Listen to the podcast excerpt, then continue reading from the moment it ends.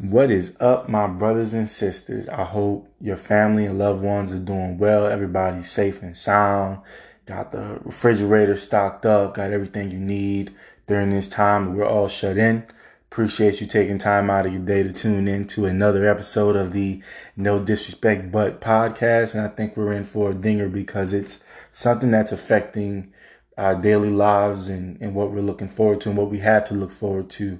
And just like that intro suggests, let us out, let us out is something we've all been screaming since we've been in quarantine. And trust me, I, I understand. I totally do. I understand that, hey, it's been some beautiful days outside. You want to be able to experience that, you know, go out to your favorite restaurants, go out to the parks, hang out with your friends and your family, be able to touch them, love them, all that good stuff. I mean, we want our sports back. I mean, I'm an avid sports fan. You know, I've made that clear uh, over this time. Love sports, and so for me, it's been a really trying time because hey, there's there's really not much going on to keep me entertained. So for for our people that want our sports back, look, man, you're preaching to the choir. I totally understand. Mm-hmm. Um, but at the end of the day, we have to put safety first. And, and that's kind of what I want to talk to about, um, talk to you all about today. I mean, a little bit about COVID 19 and, and how, you know, we want to make sure we're keeping everybody safe, keeping our loved ones safe, keeping people we don't even know um, safe when we're out and about, going to the grocery store. Um, some places have opened up, some businesses, so, you know, going to get your hair cut, things like that. So, you know, for me, um, I stay in Georgia now, so we opened up about a couple weeks ago, um, late April. We opened up, and in my particular county, you know, we we just started getting tests. So um, I checked an update the other day, and last month we were at about 44 confirmed cases, one death. Um, RIP to that, you know, that person that passed away and their loved ones. But now, and, and it's probably increased um, since then, but the last time I looked, we were at 274 and 13 deaths. So we had 230, an increase of 230 confirmed cases and uh, 12 deaths in a month.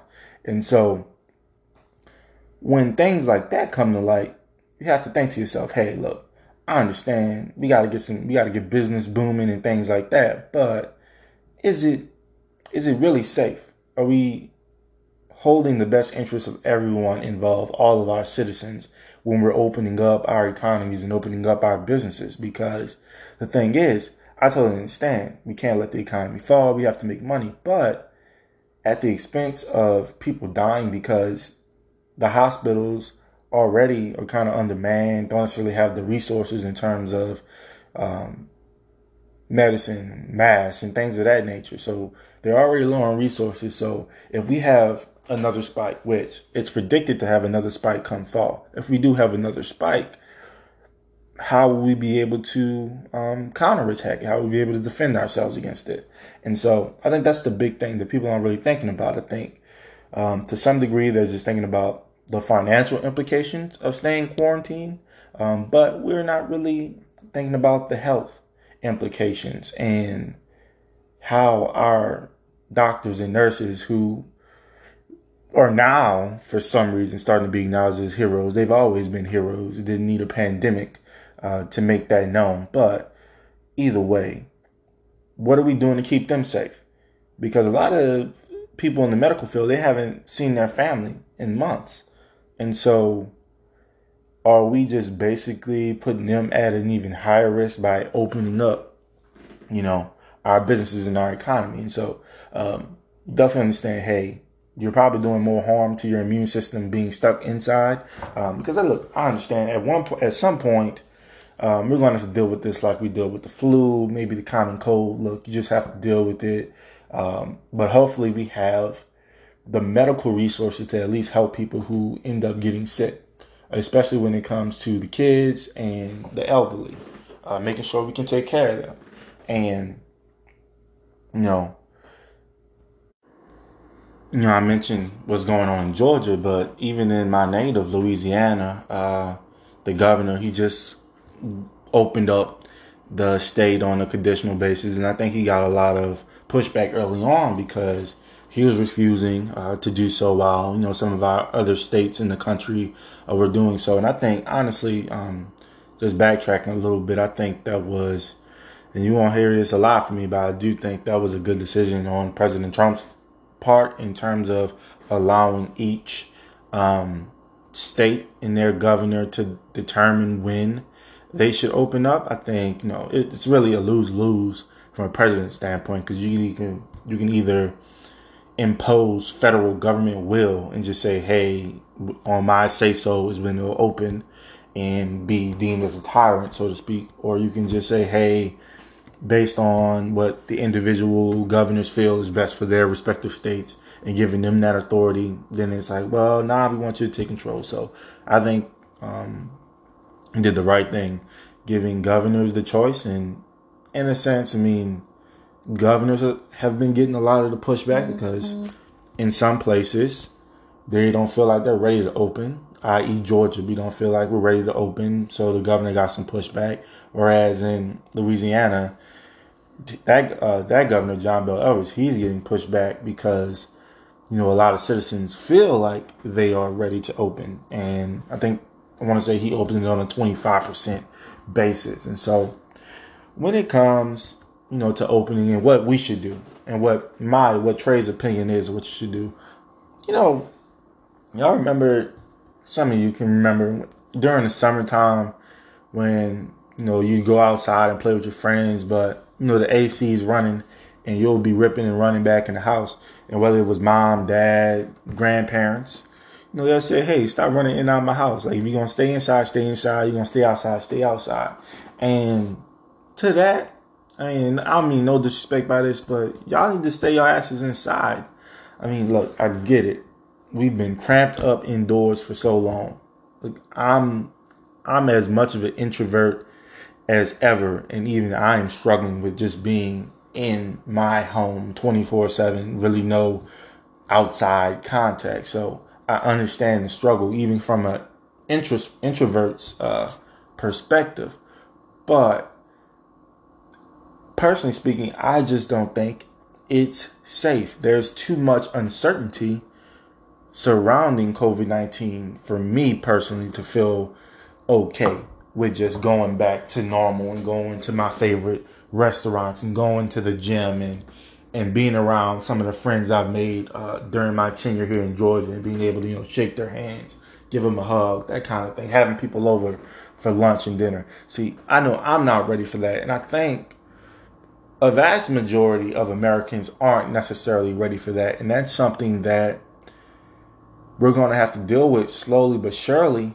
And and I get it. At some point, we have to pull the band-aid off and get people out, get people back to working in their offices and their their job locations as opposed to working remotely from home. I do understand that, but I just think for the betterment of our people, there's things about COVID 19 that we have to get answers for.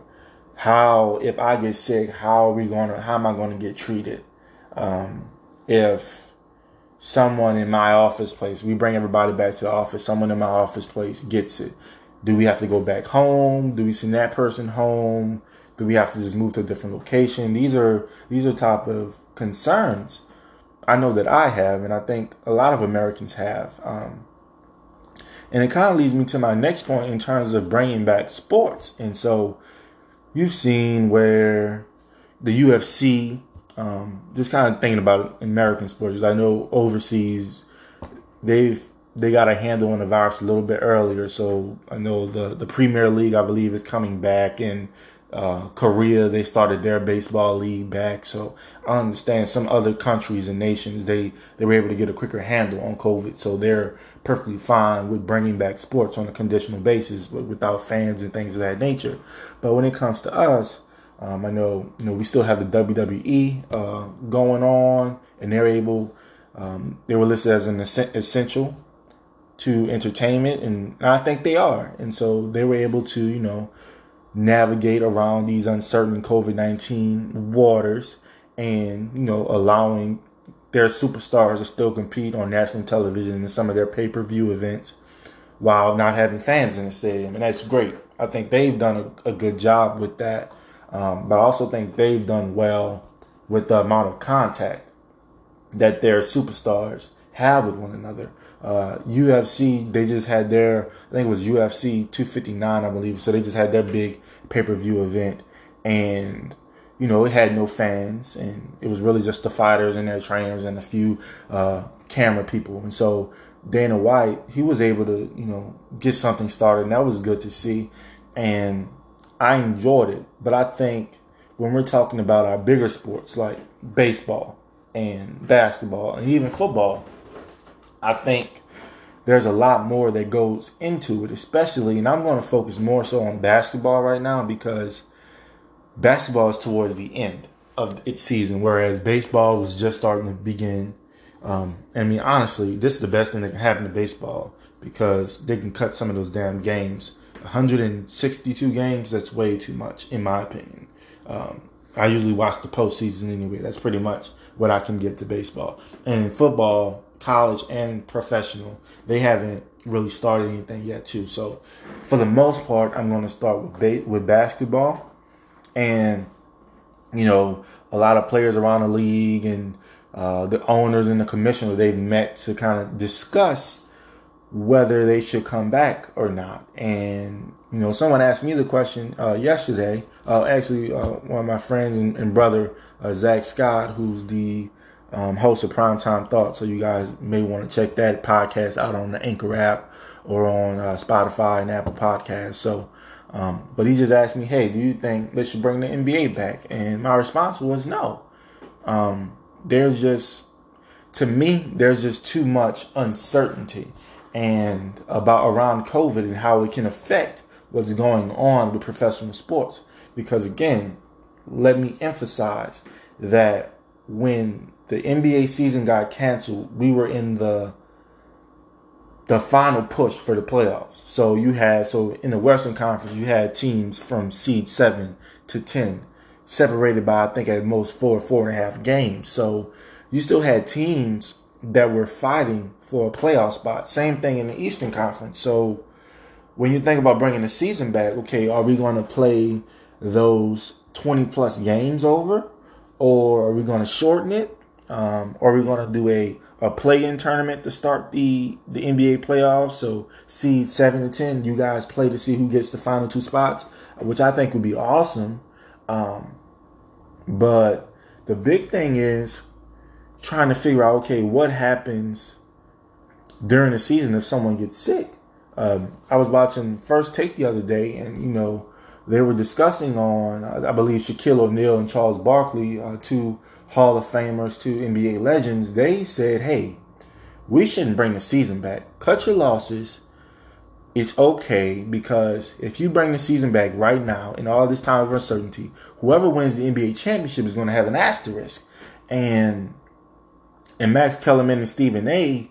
Uh, their response to that they they they disagreed, um, adamantly disagreed, because their point was, hey, Look, we've had lockouts before. We've had shortened seasons. We've had champions in those seasons, and no one is looking at those champions, you know, looking with their nose in the air saying, ha, you didn't really earn your championship. No, they're given the same respect. So Spurs in, in 1999, um, the, um, the Miami Heat in 2012, they won, uh, LeBron James won his first championship in the shortened season. And so we, we acknowledge those championships. Um, also on that segment on First Take was Jay Williams, uh, former Duke Blue Devil, um, was a first, maybe he was the second overall pick in the 2002 NBA draft. Tragic uh, motorcycle accident ruined his career. But anyways, uh, he's a an analyst on ESPN, and he kind of came from a a player's perspective, and and where he was coming from was, hey man, we don't know. It's too much uncertainty around this virus.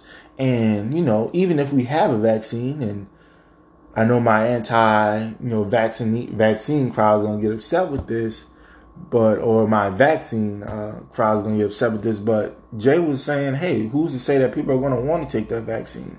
We don't we don't know the side effects. We don't know what's in it. We don't know what it can do to the body. Um, we don't know if it's going to be readily available for us because what's it going to look like if to save face in the NBA playoffs, we're giving athletes the vaccine when there's middle class and poor folks in the nation that need those tests more. And so that's going to be a bad look if we're saying, oh, well, we need to get this money and we need to get these playoffs started and crown a legitimate champion. So we're going to give it to the sports um, or the, the athletes first. That's a bad look, one. Um, but another great point Jay brought up was, hey, when you're talking about an asterisk, you can you can literally and logically have a champion with an asterisk. And his example he gave was, hey, what happens if Giannis Antetokounmpo, who is the front runner for the MVP right now, if and they they have the best record in the league, and Milwaukee Bucks have the best record in the NBA. What happens if he gets sick? And then he gets some of his teammates sick. Same way we saw Rudy Gobert uh, with the Utah Jazz potentially be responsible for getting his teammate Donovan Mitchell sick. So let's say that same scenario happens with the Milwaukee Bucks in the Eastern Conference Finals. Then what do we do? Do we cancel it? Do we cancel have cancel the season again? Do we say, hey, since the Milwaukee Bucks can't play, this the other team, the opposition gets to go gets an automatic bid to the NBA Finals? Um, if that's the route we have to take, then that's highly egregious and unfair because hey, we play to win the game. Shout out to Herm Edwards. And so if you're just basically passing someone along because you have to have a champion, that person is going to have an asterisk. And this season is going to look like a complete failure because we didn't see everyone at their best because of a pandemic. And so we don't want that um, scenario. We don't want that to play out. And so that's the hesitation when it comes to bringing the NBA back. I understand we have TV deals, we have contracts, all of that on the line. And so from an owner and player perspective, they're like, hey, we got to get back to playing games because one, we don't want to have to give back all this money. We don't have to, we don't want to have to go back to the drawing board and renegotiate with CBA after we've already um, come to some um, agreement. And we have, I think they have about two or three years before they have to go back. So they don't want to make that earlier than it has to be. So I totally understand that.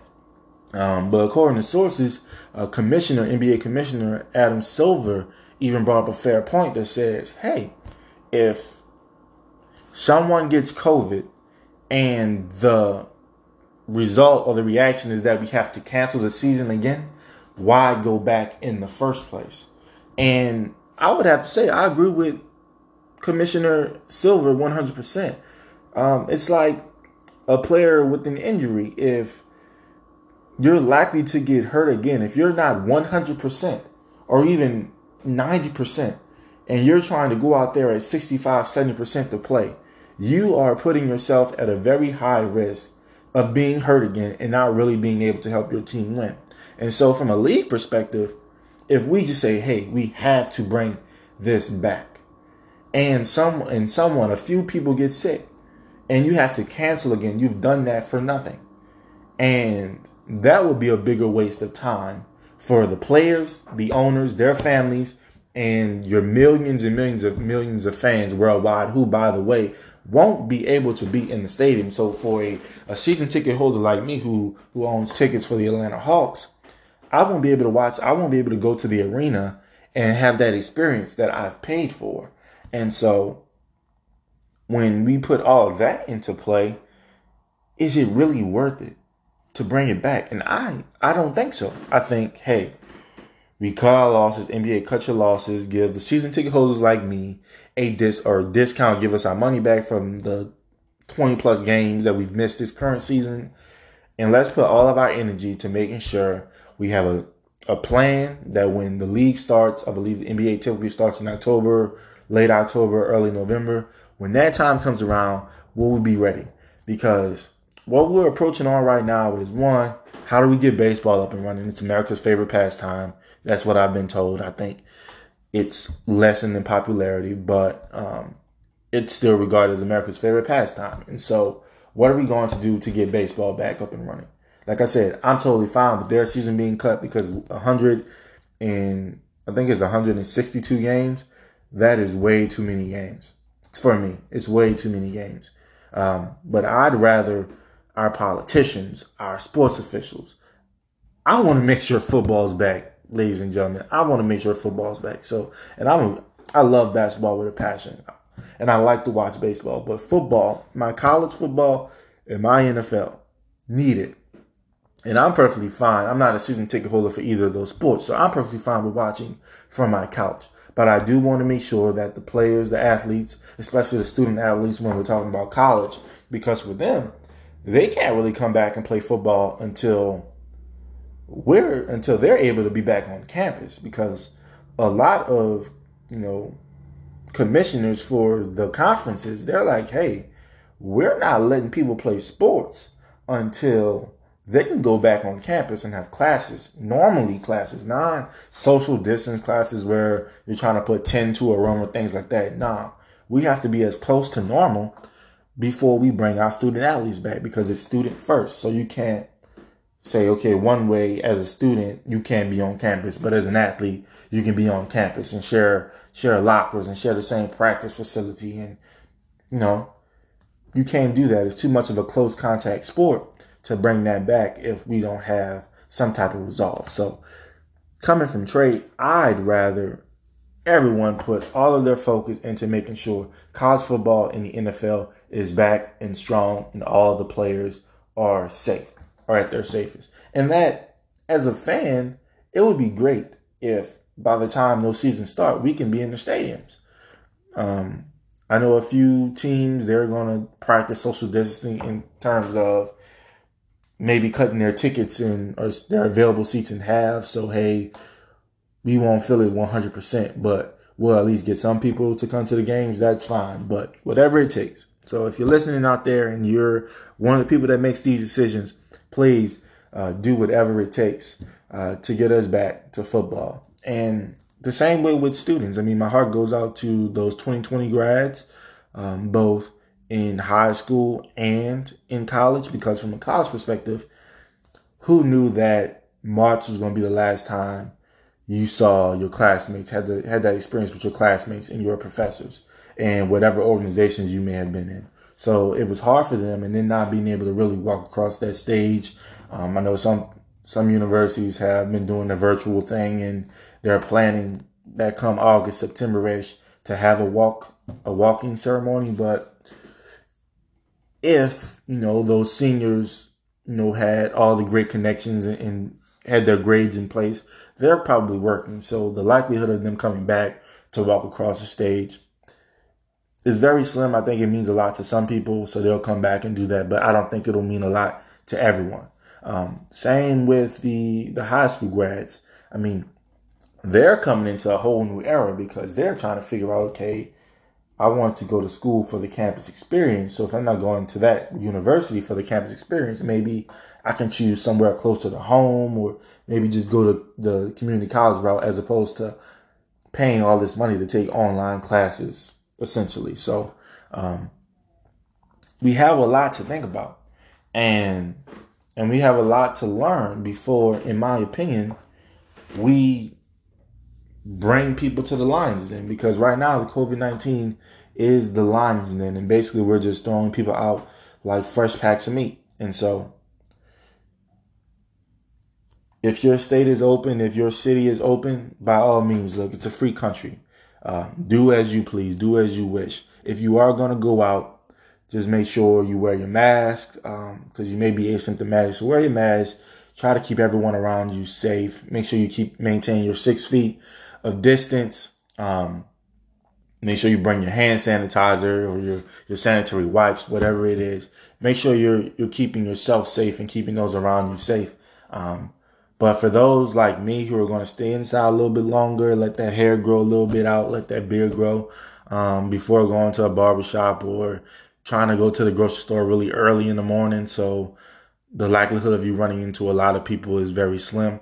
Um, you know, just keep maintaining your social distance. Still go outside, get you some sunlight, get you some sunlight because, you know, staying inside isn't really doing your immune system any favors either. So, you know, make sure you get your fresh air.